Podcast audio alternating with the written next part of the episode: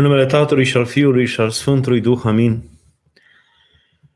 Uh, ne auzim și ne vedem din nou cu ajutorul lui Dumnezeu și tema aleasă de cei care m-au invitat de doxologia în seara aceasta este pomenirea morților, semn al dragostei noastre pentru cei adormiți. Da, într-adevăr, pentru cei adormiți putem să facem și milostenie și, și acesta e un semn al dragostei noastre. Pentru cei adormiți putem să facem binele, pur și simplu. A face bine cuiva, nu neapărat a dărui, a face bine, a vorbi de bine pe cineva, poți să-l faci tot ca pe un semn de milostenie, până la urmă. Dar aici în mod deosebit uh, sunt rugat să vorbesc despre pomenirea aceasta. Eu cred că această pomenire se face în două feluri. Personală, acasă, în rugăciune, aș zice chiar în trei feluri. Personală, acasă, în rugăciunile noastre, pomenirea celor adormiți. Pomenirea cea de toate zilele, în cursul zilei, în cursul vieții noastre, ne aducem aminte de cei adormiți, de cei trecuți dincolo și îi pomenim, și aici o să am mai multe de spus, și pomenirea la biserică, pomenirea la slujbele bisericii, uh, de asemenea foarte, foarte important. Uh, de fapt, uh, aproape în toate trei cele despre care am vorbit, e vorba de pomenirea în rugăciune. Mai puțin la cea în toate zilele, despre aceea o să vorbim mai special, dar pomenirea acasă în rugăciune și pomenirea la biserică, în slujbele bisericii, sunt, eu de fapt, e, o, e rugăciune. Prin aceasta, într-un fel, biserica ortodoxă și biserica una, că biserica ortodoxă este continuatoarea bisericii una, cea de o mie de ani, în care biserica a fost întreagă, până la anul 1053, când a fost ruptura, când a fost schisma, Biserica Ortodoxă continuă acea biserică una. De fapt, biserica creștină una, cea primului mileniu, uh, se deosebește de mai toate așa zisele biserici ale mai noi apărute, protestante, neoprotestante și nu numai, se deosebește tocmai prin faptul că noi, creștinii ortodoxi, credem în mila lui Dumnezeu dincolo de moarte.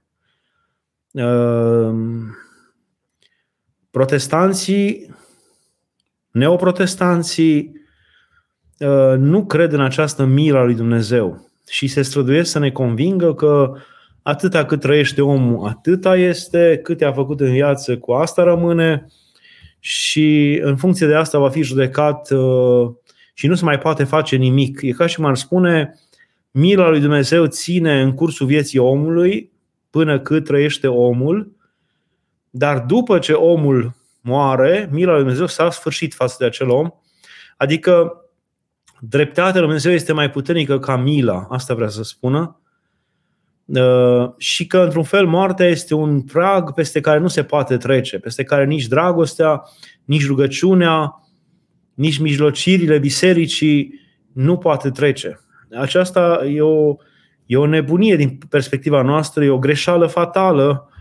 Adică noi credem că dragostea este mai puternică decât moartea, rugăciunea de moarte și tot așa cum Mântuitorul uh, chema sufletele de dincolo de moarte și le aducea din nou în trup, tot așa dragostea lui Dumnezeu, dragostea Mântuitorului continuă și se străduiește și uh, încearcă să salveze sufletele și după moarte, nu numai până la moarte, după care uh, primează dreptatea lui Dumnezeu. Nu, nu primează dreptatea lui Dumnezeu, totdeauna primează dragostea lui Dumnezeu.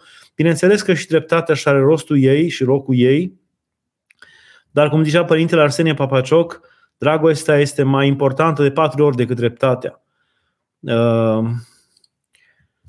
Uh, în primul rând, pe Dumnezeu îl numim dragoste, cum îl zice și Sfântul Ioan Evanghelistul, și după cum ne spune toată Scriptura și știm că din dragoste a zidit lumea, în primul rând numim dragoste și de-abia după aceea, într-o anumită măsură, aș putea zice, îl numim drept pe Dumnezeu.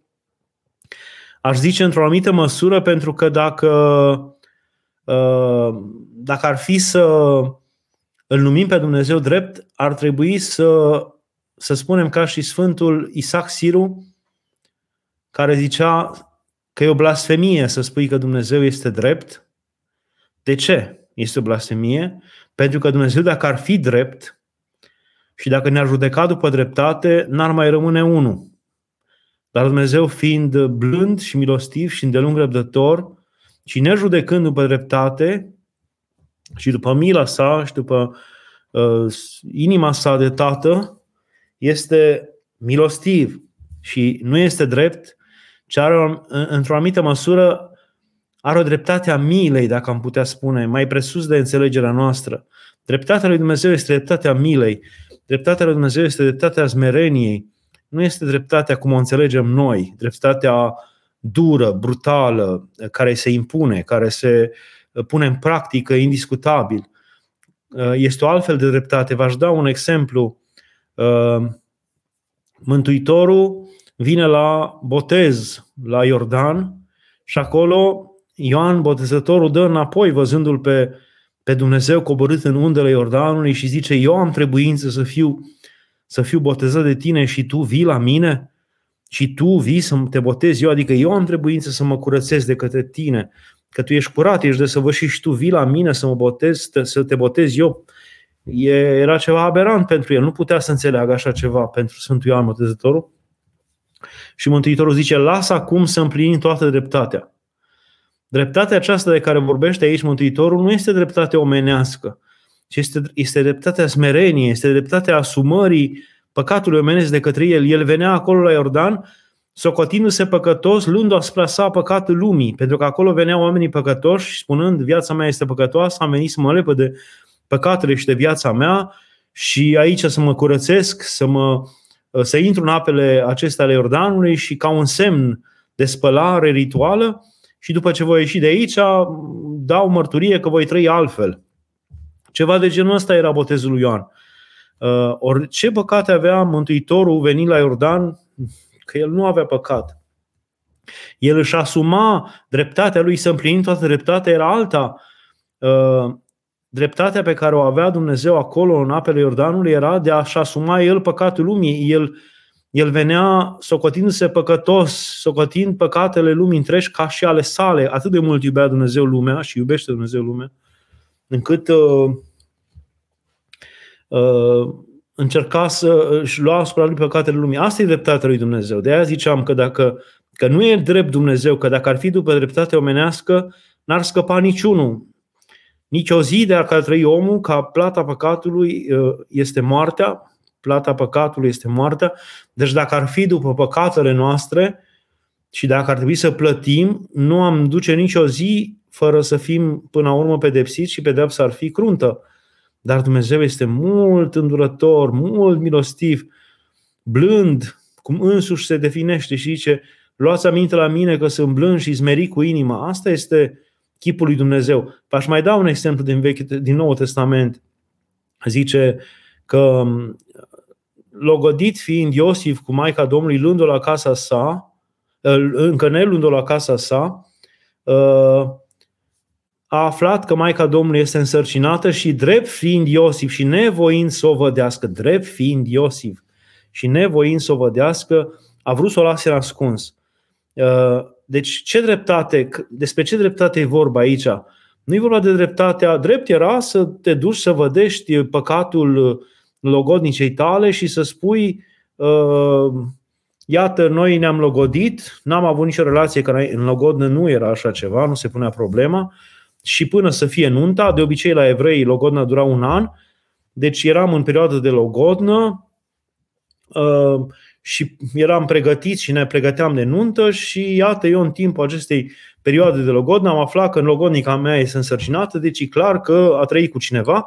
Asta e dreptate omenească, asta e dreptatea legii și pentru că a trăit cu cineva și iată are copil acum în pântece, ea trebuie să fie ucisă cu pietre. și cel care a lăsat-o însărcinată.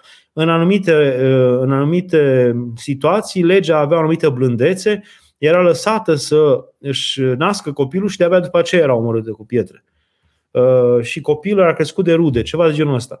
Deci asta era dreptatea lumii, dar zice aici, dar drept, fiind Iosif și nevoind să vădească, a lăsat un ascuns. Adică Iosif a vrut mai degrabă să fie vorbit rău de lume, să fie socotit ca un bătrân libidinos care s-a atins de logodnică înainte de nuntă, a lăsat-o însărcinată și pe aceea a plecat și a luat lumea în cap, n-a mai vrut să crească copilul și uh, a lăsat-o.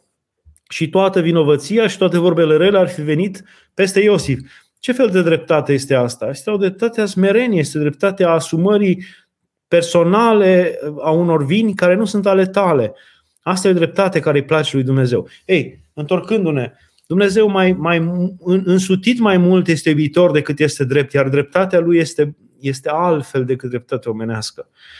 Noi, ortodoxi, știm și credem că sufletele celor care trec dincolo și cei care adorm, trec, mor și adorm în, în Hristos, nu sunt lepădate, nu sunt uitate, nu sunt uh, uh, gata, s-a terminat orice mila lui Dumnezeu, de acum nu se mai poate face nimic. Ba da, se poate. Asta a crezut de la început lumea creștină, asta a crezut-o de la început uh, biserica. De ce? Pentru că ei l-au cunoscut pe Hristos, ei l-au cunoscut pe Dumnezeu și știau că Dumnezeu este milostiv, este iubitor de oameni. Cum zicea Ioan Evanghelistul, și l-am cunoscut pe Dumnezeu și l-am cunoscut pe Isus și am văzut că în Dumnezeu nu este și am văzut că este doar lumină și nu este niciun întuneric într el. Adică uh, într-un om când simți că este întuneric, într-un om când simți că este, sunt locuri întunecate, necunoscute, ai teamă de el, ai spaimă, ai frică, ți-e groază de el. Uh, ei au cunoscut că Iisus Hristos nu are asemenea părți întunecate. La el totul era lumină, totul era da.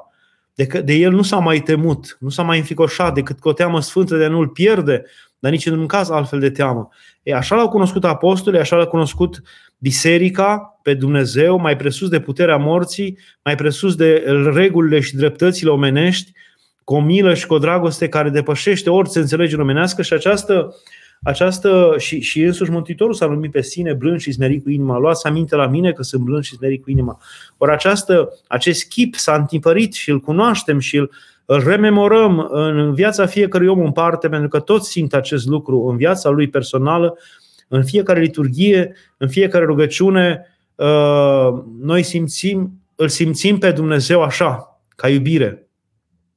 Ori iubirea aceasta trece și peste moarte. În vechime, se spune asta în epistolul lui Pavel, în vechime Uh, tocmai crezându-se și știindu-se despre această iubire a lui Dumnezeu care depășește, trece și dincolo de moarte și că acești uh, frații ai noștri care au adormit nu sunt uitați, nu sunt trecuți deoparte, nu, sunt, nu intră ca într-un loc uh, de, de așteptare până la marea judecată și nu se mai poate face nimic pentru ei. Nici poveste, nici invers. Nici cum zic frații noștri catolici care spun că există un loc de un fel de purgatoriu, un loc al purificării prin foc, prin care, în care după ce, dacă nu ți-ai, dacă nu ți-ai plătit păcatele pe pământ, dacă ai trăit cum nu se cuvine, ă, te duci acolo și te purifici în continuare și treci prin niște suferințe îngrozitoare până când vei reuși să te purifici și la, la judecată să fii primit ă, în împărăția lui Dumnezeu. Nu, noi nu credem nici asta. Deci, un Dumnezeu care te terorizează, care te arde, care te chime, care Uh, care te pune la încercări grele numai ca să-ți purifice sufletul. Nu, nu credem asta. Nu credem nici că El ne pune undeva într-o cămăruță să așteptăm uh, și nimeni nimic de pe pământ și din cer, nici Maica Domnului, nici îngerii, nici sfinții de pe pământ, nici sfinții care au trecut dincolo, nici biserica, nici rudele, nimeni nu te mai poate ajuta. Ba da, te poate ajuta. Te poate ajuta și că rugăciunea și rugăciunea spuse cu tot sufletul și rugăciunile bisericii și mai ales uh, jerfa nesângeroasă, jerfa uh, liturgiei, a mielului lui Dumnezeu, liturgia făcută pe pământ și în care se pomenește, se pomenește numele acestor, acestor uh, adormiți, are o putere imensă înaintea lui Dumnezeu, adică are o putere de mijlocire imensă înaintea lui Dumnezeu și de schimbare și de transformare și de ajutor pentru sufletele celor care au trecut dincolo. Deci noi, ortodoxi, credem și știm că suferințele celor care trec dincolo, dacă sunt suferințe, nu sunt suferințe pe care Dumnezeu le produce ca să speli tu păcatele. Deci Dumnezeu nu are nevoie de suferințele tale și de durerile tale ca El să te poată ierta. E ca și cum uh, Dumnezeu ar fi un tiran care, uh, căruia ai făcut tot felul de greșeli, ar fi un stăpân, un șef, căruia ai făcut tot felul de greșeli și acum te va ierta după ce te va pune, cine știe, să faci niște lucruri foarte grele sau te va vedea căzut la pas și bolnav mult timp și după aceea îmbunat fiind de durerile pe care le vede la tine, de înspăimântat de, de spaima ta, de, de ploconeala ta, de scâncetele tale, de plângerile tale, îmbunat până la urmă te îngăduie și te primește. Aceasta este ideea despre purgatoriu, purificator, în care Dumnezeu este cumva lovit în, în orgoliu său, în, peste obrazul său, în demnitatea sa, în maestatea sa și de păcatele tale și acum doar suferințele tale și chinul tău, care are și un rol de purificare cumva, acestea te vor duce să te treacă dincolo. Nu credem în asta. Noi credem că uh, suferințele pe care omul le are acolo în, în, în, în Dincolo, dacă sunt suferințe, sunt suferințe provocate de viciile pe care tu le-ai hrănit și cu care ai trăit pe pământ și pe care aici pe pământ le mai puteai ține cât de cât sub control, cum este viciul, să zicem, beției sau al desfrânării sau al mâniei sau al, uh, eu știu, al hoției sau eu știu atâtea și atâtea, al drogurilor, al oricărei, or, orice lucru care te ține sub stăpânire complet aici pe pământ. Nu e vorba de a mai bea din când în când sau de a mai fuma, ci de, a, de uh, când devii dependent de lucrurile astea, vicios uh, și dacă nu-ți satisfaci uh, până la nivelul celular și dacă nu satisfaci aceste plăceri, ești în stare să intri ca într-un fel de sevraj, să, să, să lovești, să bați, să-ți iei cu forța partea ta ca să te poți satisface. Ei, când, când un suflet uh, și, și orice patimă poate să ajungă aici. De exemplu, și vorbirea de rău poate să ajungă la stadiul ăsta.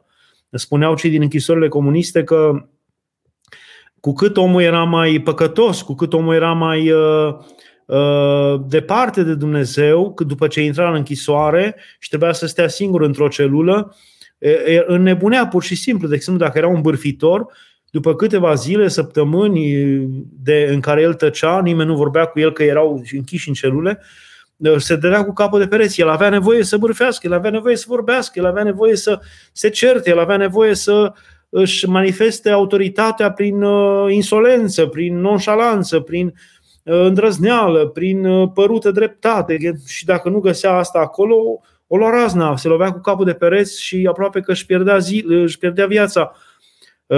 Ei, orice patimă poate să ajungă la starea aceasta, se poate să ne devină atât de firească, atât de a doua fire, că firea noastră este bună, dar orice patimă și patimile cumva acumulate la un loc ne pot deveni o a doua fire și a, asta este um, șansa pe care ne dă Dumnezeu, pe care ne dă Dumnezeu și de care zice poetul Daniel Turcea că și viața nu ne-a fost dată decât pentru acest singură și unică șansă de a nu muri.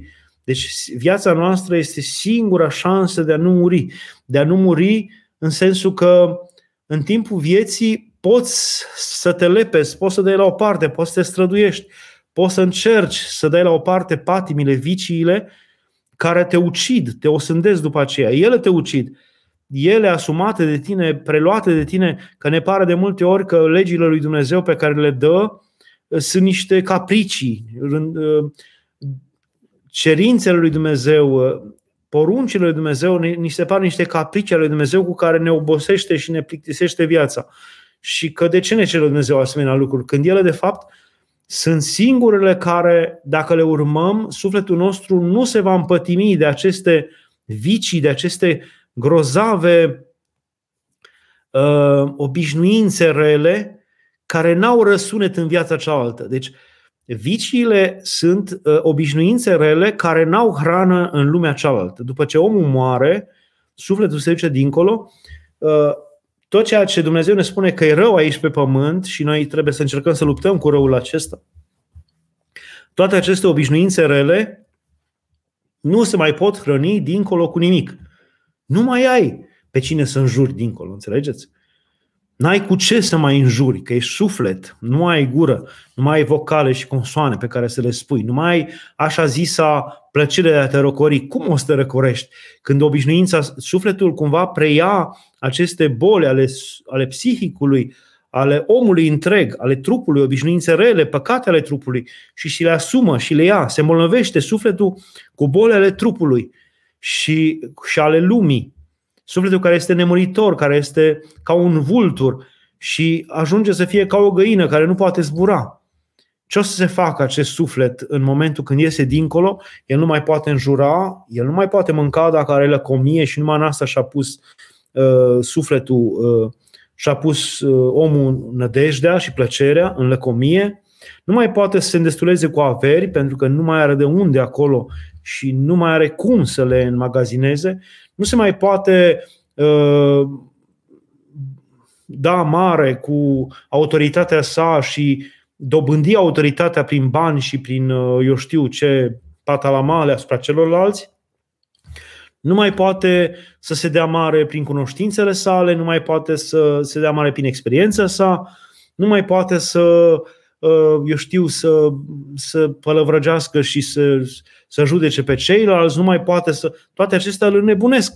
Pe toate acestea se, se transformă într-un vierme neadormit, se transformă într-un foc care arde neîncetat, exact cum se spune de, uh, de săracul Lazar în iad, care uh, era tot timpul muncit de această stare. Asta pe de o parte, asta, despre aceste transformări ne spune Sfântul Ioan Damaschinu în dogmatica sa, și, pe de altă parte, glasul conștiinței, conștiința noastră, care este partea dreaptă din noi, partea curată, este ochiul lui Dumnezeu din noi și ochiul cu care noi îl vedem pe Dumnezeu și ochiul cu, ochiul cu care Dumnezeu ne vede pe noi. Este cuvântul lui Dumnezeu care se rostește neîncetat în inima noastră și este locul prin care noi putem vorbi cu Dumnezeu. Este glasul conștiinței. Glasul conștiinței pe care nu-l putem adormi pe care nu-l putem uh, uh, convinge nici cum, nu-l putem uh, face să tacă, îl putem cumva face să, nu, să, să ne prefacem că nu mai auzim, îl putem acoperi cu, cu eu știu, cu dependențele, dependențele noastre, cu adormirea conștiinței, cu drogurile, cu beția, cu, eu știu, cu muzica, cu orice. De, de obicei, noi suntem niște experți, toată viața ne străduim să nu ne ascultăm conștiința. Adică nu avem putere să stăm noi cu noi înșine uh, și trebuie tot timpul să fim cu cineva, trebuie tot timpul să ne uităm la ceva, să deschidem televizorul, să deschidem internetul, să deschidem radio, să fie cineva cu noi, să facem noi ceva, să, să ne uităm la ceva care ne place, să fumăm, să mâncăm, să facem ceva și numai să nu fim cu noi înșine sau să ne amețim conștiința tot timpul sau să, să de, ne devină însăși munca un orcoholism, o boală care să te facă să uiți de tine însuți. Ori glasul conștiinței nu-l putem face decât să nu se aude așa de bine prin toată strădania noastră, dar el nu poate să tacă, nici cum nu-l putem face noi să-l tacă. Despre acest glas al conștiinței, care este adevăratul și cel mai greu judecător al nostru, ne vorbește Mântuitorul când ne spune împăcați-vă cu părâșul vostru pe cale. Părâșul este glasul conștiinței, cel care... Ce înseamnă să te împaci cu părâșul? Să ți-l faci sfătuitor, să te sfătuiești cu el. Oricare dintre noi, foarte rar dintre noi se sfătuiesc cu glasul conștiinței, care mai de care nu știm cum să facem să-l mai uh, facem să tacă, să se să înceteze. Și de ce asta de a ne împăca cu El e departe de, de noi. Ori Dumnezeu ne sfătuiește să ne împăcăm cu El pe cale. Iar dacă nu ne împăcăm, se întâmplă ce s-a întâmplat cu Lazar, în, cu, cu bogatul uh, nemilostiv în iad, care avea o mustrare a conștiinței, de ce îl chema el pe Lazar să se, să-i aducă puțină apă, ca să se împace cu Lazar, pentru că glasul conștiinței îl mustra că timp de zeci de ani Lazar a stat dezbrăcat și bolnav în fața porților lui și el a petrecut zeci de ani strălucit în vizon și în uh, mătăsuri și uh, nu i-a dat nici măcar filmătură de la masa ospățului. Ori asta era o reîmpăcare a inimii lui față de Lazar. Lazar nu era un, un uh, cerșetor uh, devenit uh, aproape de profesie, adică care se prefăcea că nu are picior și care nu muncea și era leneș, dar vrea să-i se dea. Lazar era bolnav încât și câinii veneau și îi lingeau rănile, că nu se putea apăra nici de ei. Era un om bolnav, era un om neputincios. Deci ani și ani și ani și ani tu să-l vezi acolo neputincios și bolnav și tu să nu-l ajuți cu nimic, ei, cu glasul conștiinței se activează și asta nu poți să o împaci nici cum. De ce n-a chemat bogatul pe Avram? Să vină Avram să-i umezească buzele. Uh, ce buze? Buzele sufletului, că nu, a, nu era cu trupul acolo în iad și nu era uh, foc în iad, că nu era foc trupesc. Un, un alt, altfel de foc, foc al mustrării de conștiință. De ce avea nevoie de Lazar? Pentru că cu Lazar era el neîmpăcat. Și după aceea o altă mustrare de conștiință, du-te și spune-i la, spune la Lazar, să, să, trimite-l pe Lazar să învieze și să-l vadă frații mei, să nu ajungă aici, pentru că îl mustra conștiința că modelul vieții lui este, iată, preluat de frații lui, care continuă să trăiască cum a trăit el și vor ajunge la fel. Ori asta îl mustra, înțelegeți? Asta este, uh, așa credem noi ortodoxi, astea sunt motivele care duc la suferință după moarte. Nu că Dumnezeu a făcut un loc sau uh, în care deschizi ușa și zici, iată aici este rai, iadul și aici intri și te chinuiesc așa. Nu. Uh, aceste duhuri necurate care sunt stăpâne peste patii și cu care ai colaborat atâta timp, uh, duhurile necurate sunt în spatele fiecărei patii, te vei întâlni cu ele personal imediat după ce te ieși din trup, ai colaborat cu aceste vicii, ai colaborat cu duhurile necurate și există o întâlnire îngrozitoare cu aceste duhuri care e, e dureroasă, exact cum a zis Părintele Arsenie Boca, spune-i soacrei tale că de câte ori drăcuiește, cu atâția dragi se va întâlni la, după ce moare pe patul morții. Și nu a încetat soacra să înjure, chiar dacă a auzit cuvântul acesta. Uh, deci te întâlnești cu aceste duhuri necurate și întâlnirea cu aceste duhuri necurate este mai dureroasă sau mai crudă decât cu orice, cu cel mai crud și mai nemilostiv om, cu cel mai ironic și nepăsător, de care nici n-ai vrea să te gândești.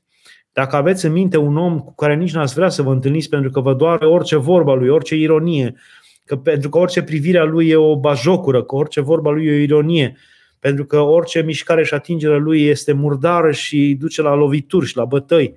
Ei, diavolul este de sute de ori mai mult de atât, sau de mii de ori mai mult de atât. Închipuiți-vă că cu asta te întâlnești și cu glasul conștiinței care te mustră, te mustră, te mustră și nu poți să o faci să tacă. Pentru că ai, uh, ai chinuit-o și ai ținut-o, nu te-ai sfătuit cu ea timp de zeci și zeci și zeci și zeci de ani. Acestea sunt cele care ne vor chinui, nu Dumnezeu. Dacă puteți înțelege lucrul acesta, uh, Astea au fost cuvintele și strădania Sfântului Marcu Eugenicu la Marele Sinod, uh, Marea Întâlnire de la Ferrara Florența cu catolici în care ei încercau să ne prindă de partea lor, să, să, să acceptăm purgatoriu.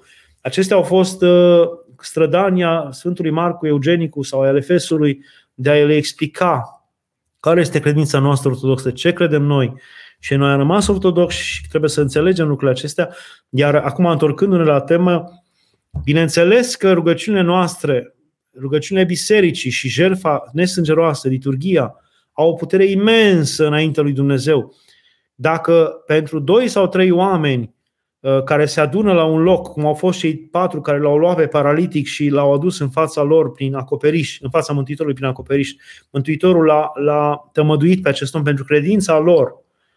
Uh, credeți că pentru credința mai multora care se roagă aici, adică a bisericii, uh, sau pentru credința rudelor și pentru strădania lor Dumnezeu nu va întinde mâna să miluiască, să ajute să întărească, să ridice din toată durerea pe cei care trec dincolo?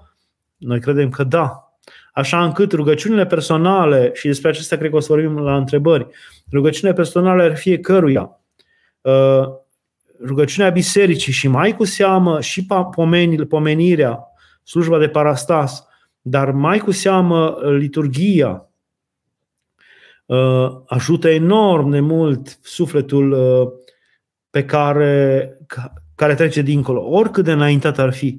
Nu există sfânt care să nu se bucure să fie, pentru care să nu, care să nu se bucure de, de rugăciunea altora pentru el, de mijlocirea, de, de numirea la liturghie și de cufundarea în sângele lui Hristos ca miridă.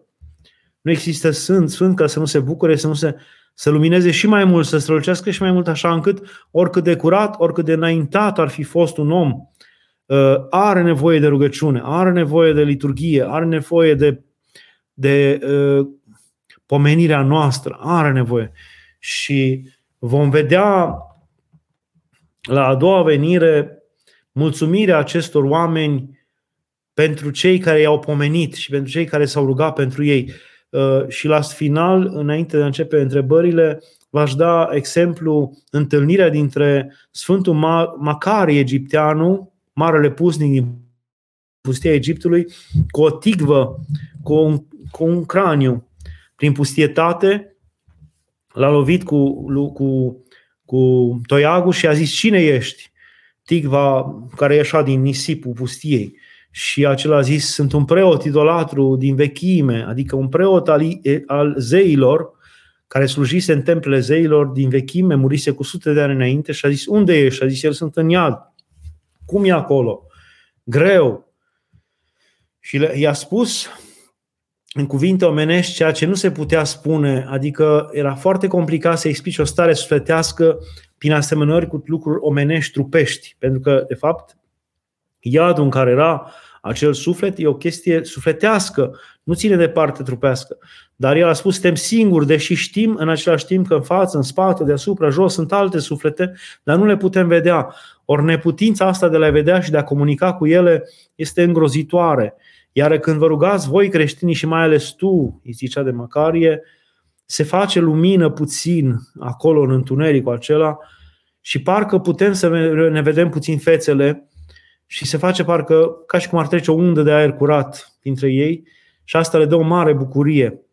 Uh, deci iată ce putere are rugăciunea creștinilor, bineînțeles și a sfinților, înaintea lui Dumnezeu.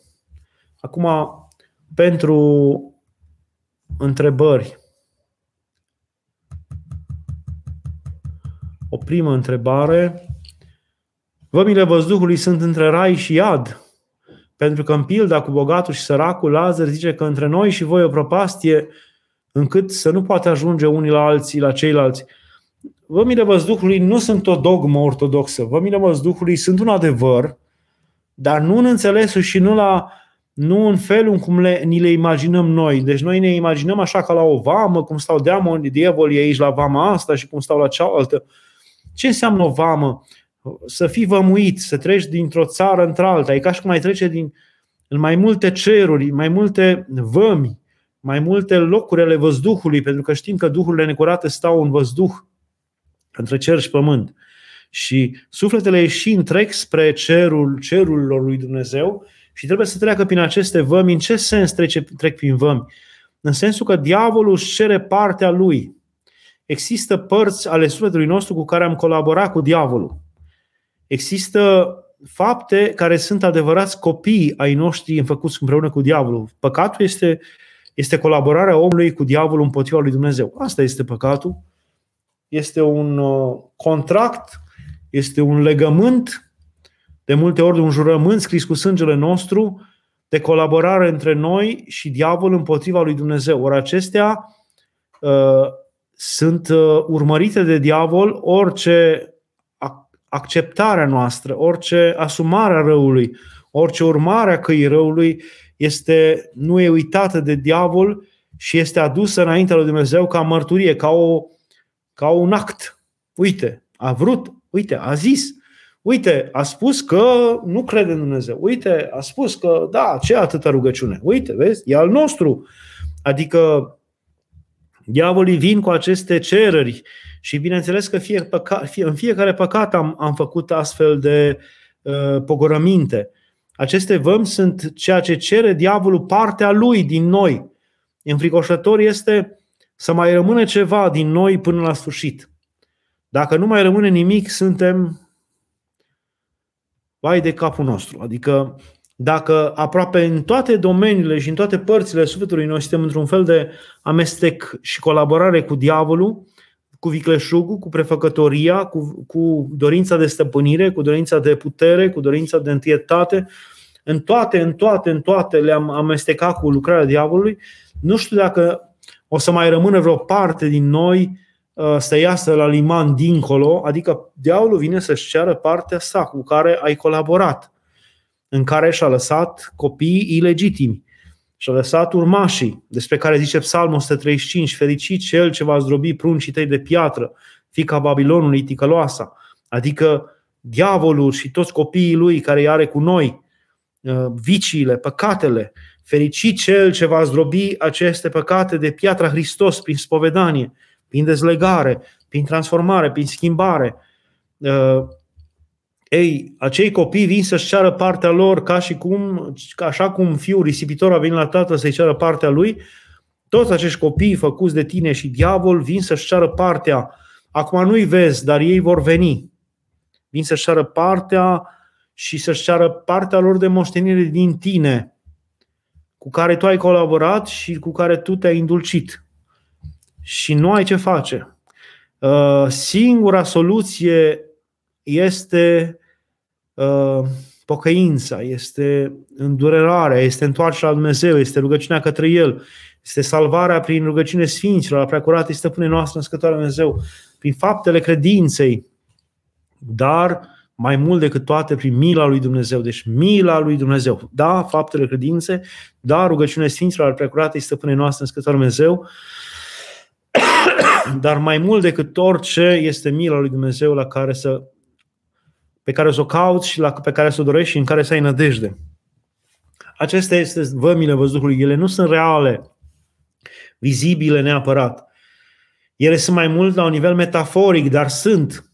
De aceea uh, nu există o dogmă că există vămile văzduhului, dar uh, sigur fenomenul se va petrece, adică această vămuire a sufletului se va petrece. Uh, ce se întâmplă cu sufletul care pleacă la Domnul fără să fie cuminecat.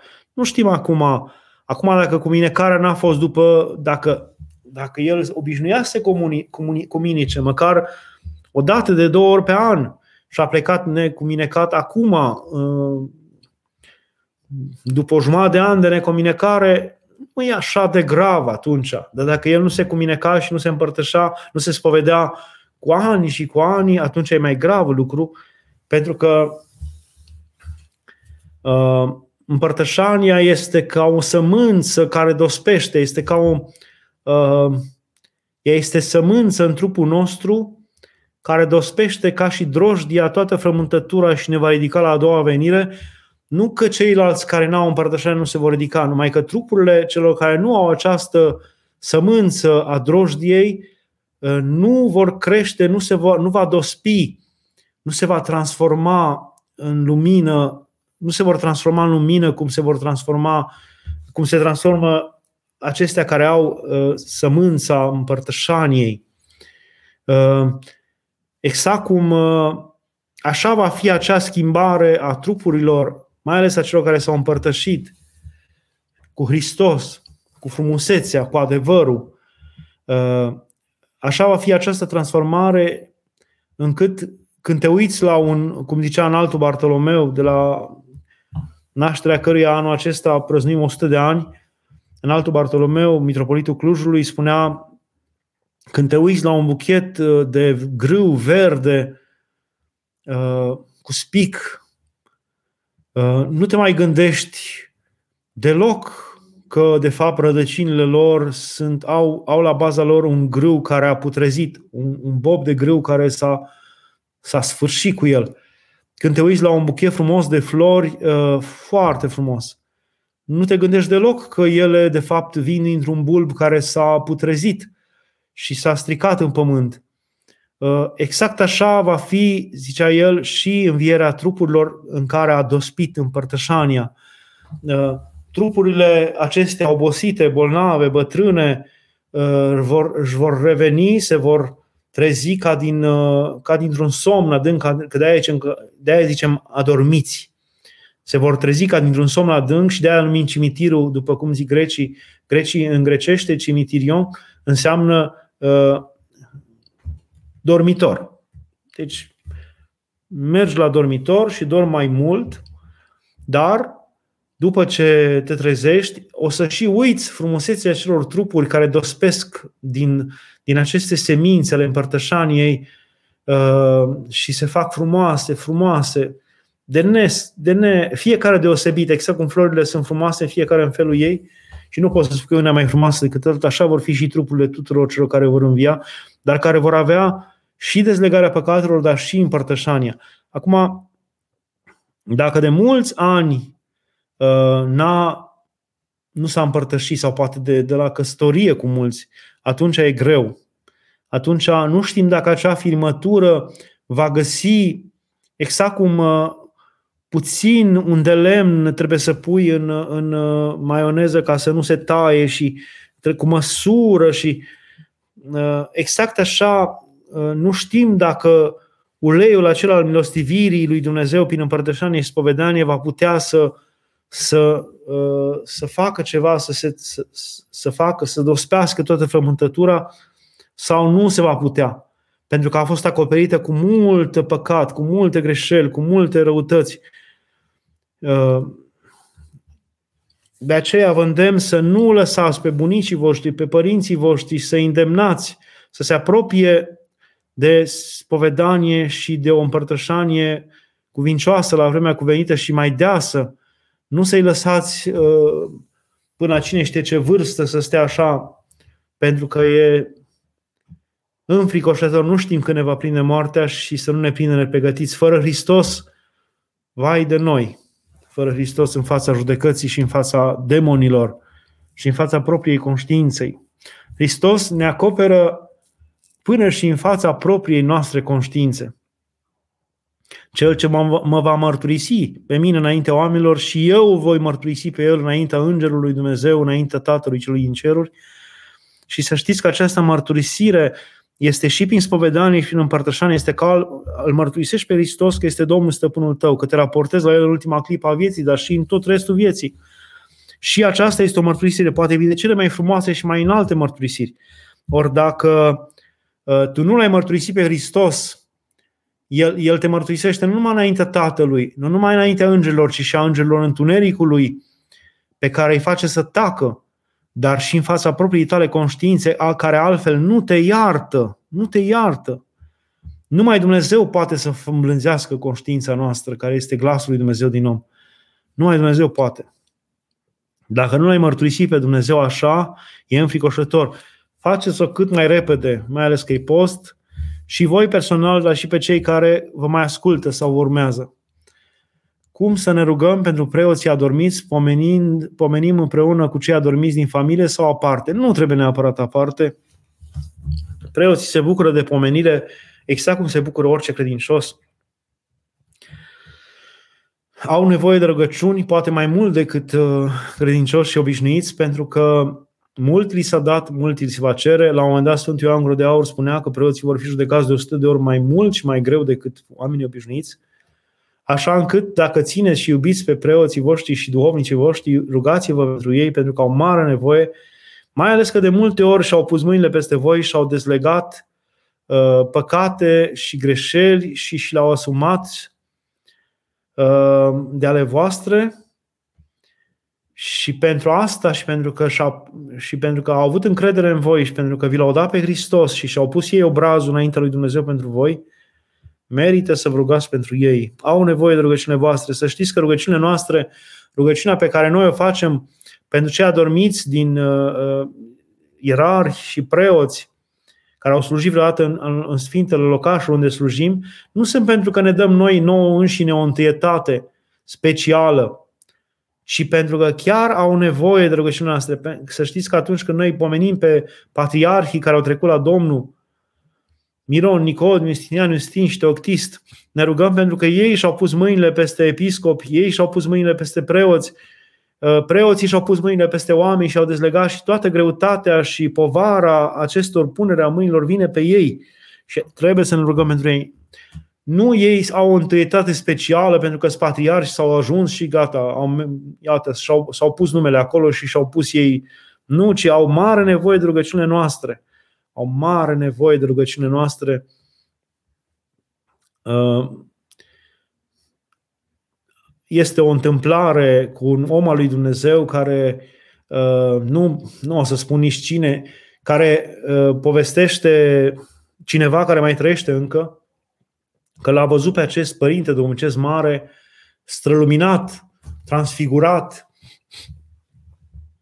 uh, și a zis, ce vezi, părinte? În timp ce se plimbau. Se plimbau, deci ca și cum ar fi părintele Cleopa sau părintele Paisie, un părinte mare duhovnicesc, și acest om care mai trăiește se plimba cu el printr-o grădină și acela a, a trăit o stare de extaz, uitându-se la cer.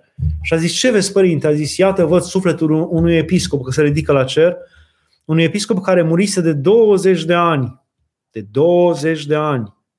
Și a zis, pentru rugăciunile bisericii se ridică la cer sufletul lui. Și el a zis, cum, părinte? Cum? Că el era episcop și da, dar și-a pus mâinile peste preoți nevrednici care au mânjit numele Lui Hristos, preoții aceia și-au pus mâinile peste oameni care uh, au luat, au luat sângele Lui Hristos și trupul Lui, dar nu l-au cinstit cum se cuvine și au trăit în continuare în păcate și toate acestea au venit și asupra Lui. Înțelegeți de ce au nevoie acești oameni și noi, preoții, după moarte, de rugăciune voastră. Avem mare nevoie de rugăciune voastră. Uh,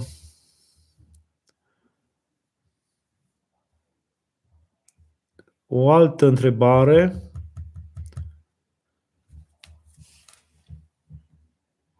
Curățenia trupului este un păcat? Cum adică să fie păcat? Soacra mea îmi tot cere să nu fac baie sâmbătă, că face colivă până după Paști. Nu, nu, nu are nicio legătură. Nu are nicio legătură sâmbăta și facerea colivii cu uh, baia. Hai să înțeleg că duminica ar fi zis că să nu faci pentru că trebuie să te dedici lui Dumnezeu, deși nici asta nu cred că e o greșeală. Dar hai să presupunem că dintr-o sârdie deosebită ai zice că duminica nu o dedici decât lui Dumnezeu, deci nici nu faci baie, nici nu. Să presupunem. Deși nu asta e problema că faci tu baie duminica, pentru că dacă ții minte la Dumnezeu și îl cinstești pe Dumnezeu, poți să o faci chiar și duminica, dacă nu se poate altfel. Mai ales că în rânduielile care se cer uh, Uh, atunci când mergi la biserică, se spune că să scure și trupul și să fii spălat și curățat, să nu mergi oricum la biserică, mai ales dacă te spovedești sau te împărtășești. Deci cu atât mai mult ar fi ca sâmbătă înainte de duminică, pregătind de ziua Domnului, să te speli, să te cureți și să altfel să mergi la biserică, așa încât ce spune soacra ta nu cred că are nicio legătură cu învățătura de credință a bisericii, are cel mult o legătură cu, cu cine știe ce tradiții sau obiceiuri care nu sunt de sorginte creștine sau de, de, s-au deformat în timp. Și n-au nicio legătură facerea colivii cu faptul că tu trebuie să te speli sau lucruri de genul ăsta. Nu. Te îndemn să te speli. E un lucru bun. Uh, ce este considerat hulă împotriva Duhului Sfânt? Adică prin ce comit, se comite acest păcat? Am citit că acest păcat este iertat prin căință adevărată. Așa este? Da. Știți că despre rugăci...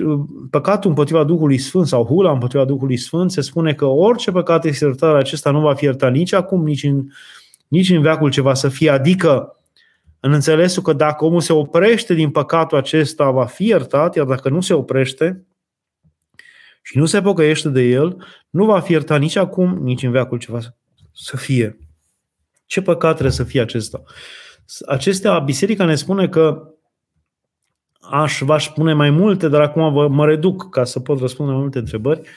Acest păcat este păcatul motiva celor trei mari virtuți. Credința, nădejdea și dragostea.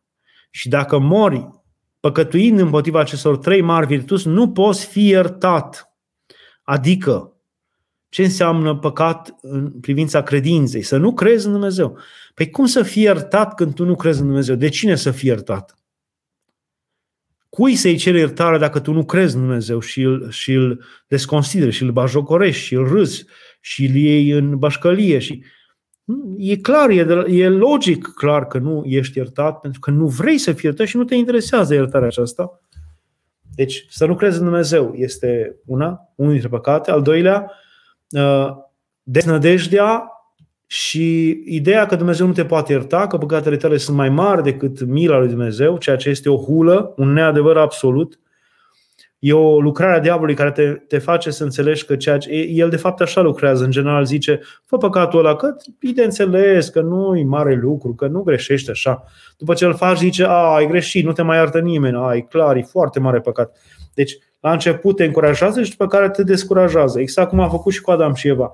La început i-a încurajat, dar după aceea, când au fost ei, s-au zis goi și pustii și singuri și a dispărut. I-a lăsat singuri în, greutatea, în toată greutatea. Uh, așa este și păcatul împotriva nădejdii. Necredința în, ne, nu crezi în mila lui Dumnezeu. Crezi că Dumnezeu poate fi depășit uh, mila lui, dragostea lui poate fi depășită de greutatea păcatelor tale. Ori asta e o aberație. Asta e o greșeală absolută. Uh, adică tu îl compari pe Dumnezeu cu un om, exact cum un om poate să ducă anumite chestii, de altele nu mai poate duce, cum până și o mamă sau un, un, un tată poate îngădui anumite lucruri la un copil, dar la un moment dat nu mai poate îngădui dacă copilul continuă cu răutățile, ei, Dumnezeu este infinit mai mult decât o mamă sau un tată. Nu există ceva ce poți să faci tu și el să nu poate ierta, dacă te vei întoarce. Ei, așa, deznădejdea, lipsa de nădejde în, în iertarea lui Dumnezeu este păcat împotriva Duhului Sfânt. El, de fapt, are finalitate în sinucidere. Sinucidere spirituală și sinucidere trupească, Aici la deznădejde, aici la nădejde mai este o, un chip al păcatului împotriva Duhului Sfânt, acela că oricum Dumnezeu iartă.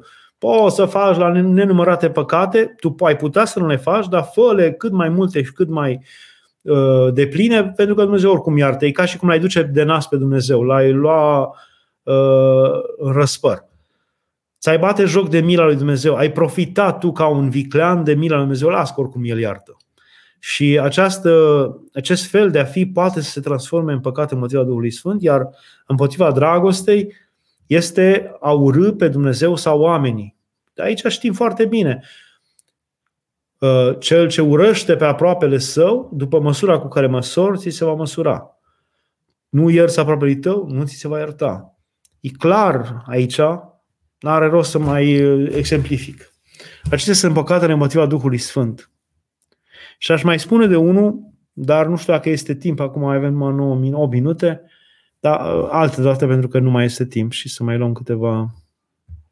Uh, de ce apocatastaza este considerată erezie? Pentru că apocatastaza, ca să înțeleagă toți, înseamnă credința în iertarea tuturor oamenilor, chiar și a demonilor, și în faptul că până la urmă toată lumea se va întoarce la un bine absolut și general și că nu va fi, nu va mai fi nicio suferință, nicio durere, nici rai, nici iad.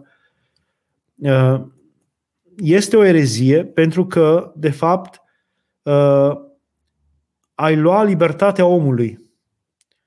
Uh, omul are și a, și, a, și a îngerilor. Și îngerii și oamenii au libertatea de a se opune lui Dumnezeu. Au libertatea de a nu dori să fie miluiți de Dumnezeu, de a nu dori să fie uh, ajutați de Dumnezeu. Au libertatea să-i stea împotriva lui Dumnezeu pentru totdeauna și sunt conștiințe, sunt inimi care se, se construiesc, se zidesc pe această învârtoșare, împotrivire și care de fapt nu este un rău și când se duc dincolo și moștenesc iadul, acest iad nu este un rău pe care Dumnezeu l-a pregătit pentru ei, ci este propriul rău pentru că, de exemplu, un bețiv care vrea să continue la nesfârșit bețiile, ă, dacă ar trăi neîncetat în această stare de beție și de, suferință și de urmărele beției sale, asta este un iad. Îl dusă la, la nivelul veșniciei, asta e un iad îngrozitor. Nu are ieșire această durere, această suferință. Deci, uh, Dumnezeu lasă pe fiecare să meargă pe calea lui și nu îi poate obliga și nu vrea să-i oblige pe oameni ca ei să meargă pe calea lui Dumnezeu și să-l accepte, să accepte iubirea. Și de aceea noi nu putem crede în apocatastază pentru că credem și știm că sunt duhuri necurate ale demonilor și sunt duhuri și sunt oameni care nu vor vrea slavă să dea Dumnezeu ca tot să vrea. Dar pentru că este libertate și că Dumnezeu le-a dat, le-a dat chipul său și că ei pot alege, sunt oameni și îngeri care nu vor vrea niciodată să meargă pe urma lui Dumnezeu sau să-i accepte dragostea și asta înseamnă iad, asta înseamnă suferință. Și ei vor accepta această suferință și vor dori să meargă pe această suferință numai și numai ca să stea împotriva lui Dumnezeu și ca să se răzvătească împotriva lui. Asta este, asta este durerea, e una, una dintre cele mai mari durere ale lui Dumnezeu. Uh, mi-am judecat părinții morți, care sunt morți de 30 de ani, am judecat doar pentru că am dus lipsă de părinți, mâncare și alte lucruri emoționale. Dumnezeu mi iartă judecata față de părinți, bineînțeles.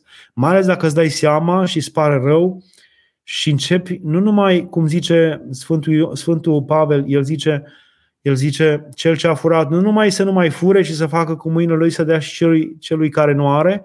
Adică iertarea pentru păcat nu, mai, nu este numai să nu mai judeci pe părinții tăi care nu au, nu au avut nicio vină că au murit.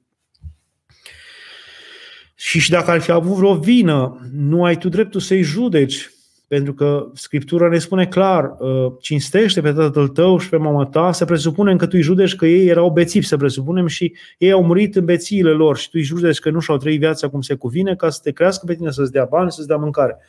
Dar nu avem noi dreptul să-i judecăm, nu știm ce ducuri s-au luptat cu oamenii aceștia, ce viață au dus ei, ce, er, ce moștenire genetică au avut și că nu s-au putut lupta împotriva ei.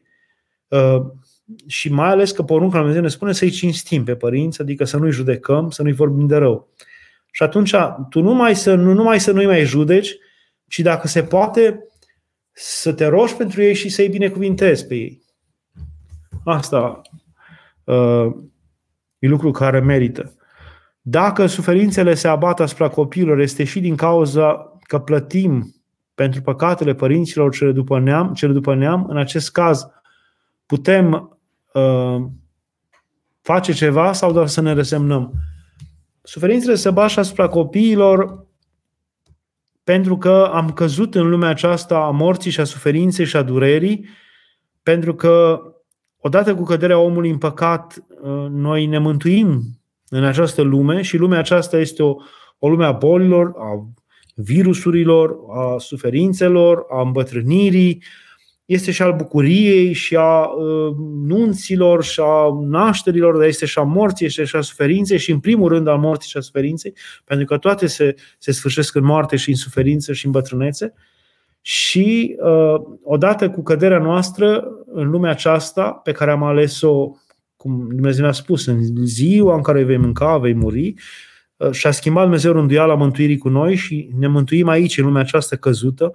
Odată cu căderea aceasta, și peste copii vin suferințe și peste copii vin dureri. Despre această taină Dumnezeu știe de ce, cum, dar oricum nu există modalitate de schimbare mai grabnică și de, de, de rugăciune, de ajungere la rugăciunea părinților decât prin copiii lor. Nimic nu te face să te apropii mai Dumnezeu, de Dumnezeu mai repede și mai mult decât când proprii tăi copii suferă și simți că, asta pe de-o parte, în al doilea rând, bineînțeles că suferințele copilor sunt urmările, uh, urmările uh, greșelilor făcute de părinți la nivel genetic, aș zice în primul rând, adică uh, și după aceea urmările la nivel spiritual. Dar despre asta e o întreagă poveste lungă și complicată de care nu avem timp acum să, să vorbim. Uh, ce putem face? Să ne rugăm și dacă Dumnezeu va binevoi să ia, să credem că aceștia sunt ca niște martiri care au dus pe umerii lor crucea pe care o duce și Hristos, a suferinței și a durerilor neamului, a păcatelor neamului, și că aceștia, chiar dacă nouă ni se pare acum aberant ce se întâmplă, că aceștia vor mulțumi lui Hristos că au fost lăsați ei ca suflete să poarte și ei puțin din povara pe care o duce Dumnezeu și că astfel s-au asemănat cu Dumnezeu. E de neînțeles acum pentru noi, dar mai târziu vom înțelege.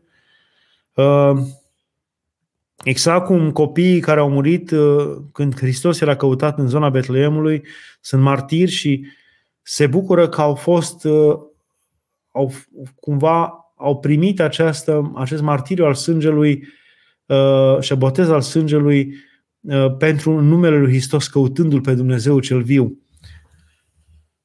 Uh, dar noi trebuie să ne rugăm pentru ei și copiii care ies din aceste suferințe sau care trec prin aceste suferințe și continuă până la maturitate și la bătrânețe în aceste suferințe, rari oameni am întâlnit mai maturi, mai cu experiență, mai adânciți, mai apropiați de Dumnezeu, mai apropiați de durerile altora. Deci există și un bine la aceste suferințe, pentru că acești copii sunt cei mai maturi, cei mai apropiați de, de suferințele oamenilor.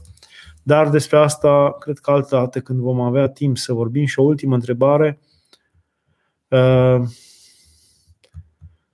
pentru persoanele care s-au sinucis, este bine să-l trecem în pomelnic pentru liturghie până în, acest, până în, în acea șapte ani sau personale care au murit în alte confesiuni sau nu sunt creștini.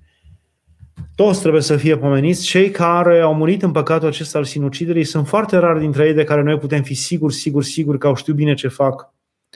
Cei mai mulți dintre ei putem spune că au fost bolnavi, uh, au fost într-o stare de deznădejde.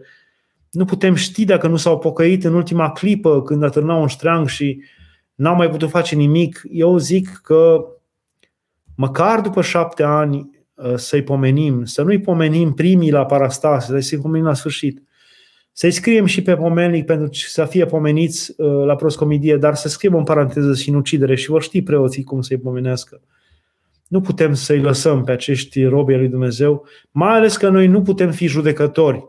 Adică nu știm cum au murit oamenii aceștia și dacă ei totuși și ce suferințe au avut și ce duhuri au muncit și mai ales dacă ei nu și-au dorit în ultimele clipe să se întoarcă, dar nu s-a mai putut. Uh, acestea câteva gânduri în seara aceasta, pentru ce adormiți.